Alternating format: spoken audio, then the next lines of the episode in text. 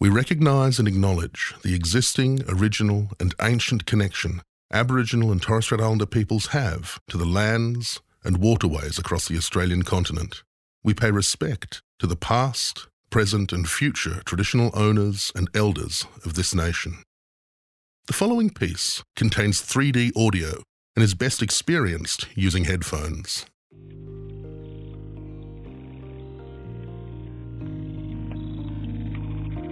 Hello, my name's Gail Mabo. I come from the Torres Straits. My family are Piadram people of the Meriam people in the Torres Straits, Eastern Torres Straits. My piece for the Telstra National Aboriginal and Torres Strait Islander Art Awards is Tagai. Tagai to me is a story that's shared throughout the Torres Straits, so it should be shared with everybody.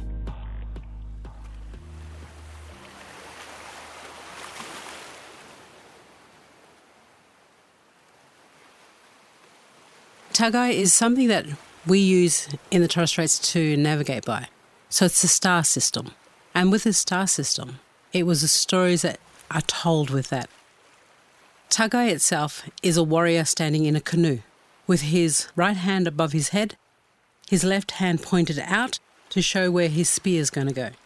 And so the canoe itself, it came from a story of 12 warriors who travelled from the Western Torres Straits through to the Eastern Torres Straits.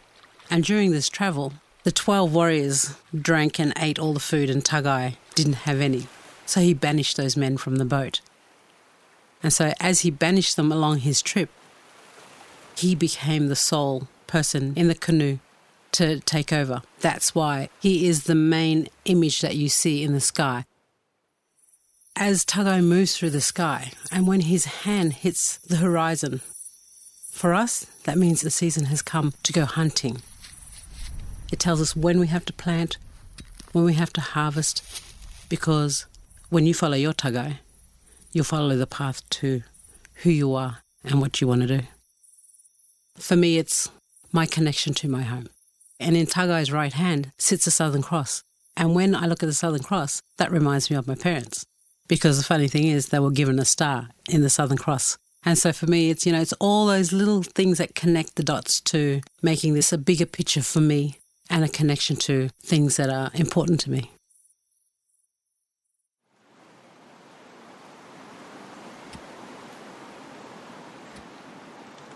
My dad was a gardener at James Cook University.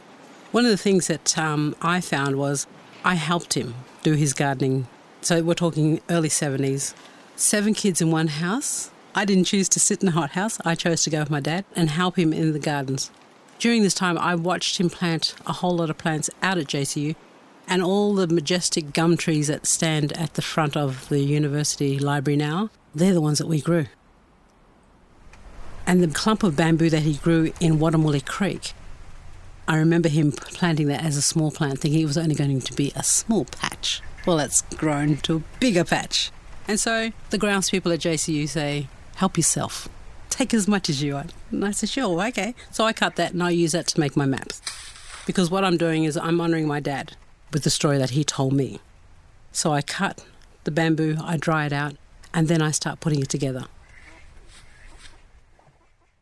One of my favourite places to create art is Pallarenda. There's these two huge almond trees that sit by the beach. My dad used to sit there and paint. And I find that when I want to you know, just be in a space that feels comfortable. It feels like it is the right place to paint. That's where I put a blanket out, put my canvas down, put my paints there. I listen to opera and I just paint. Then you know, usually I have headphones on, so one's off, one's on, and I'm I'm listening to music and listening for people as they go past. People walk past and look and go, "That's really nice," and I say, "Thank you." Just sitting there, being connected to that was a spot my dad painted at. Feels good.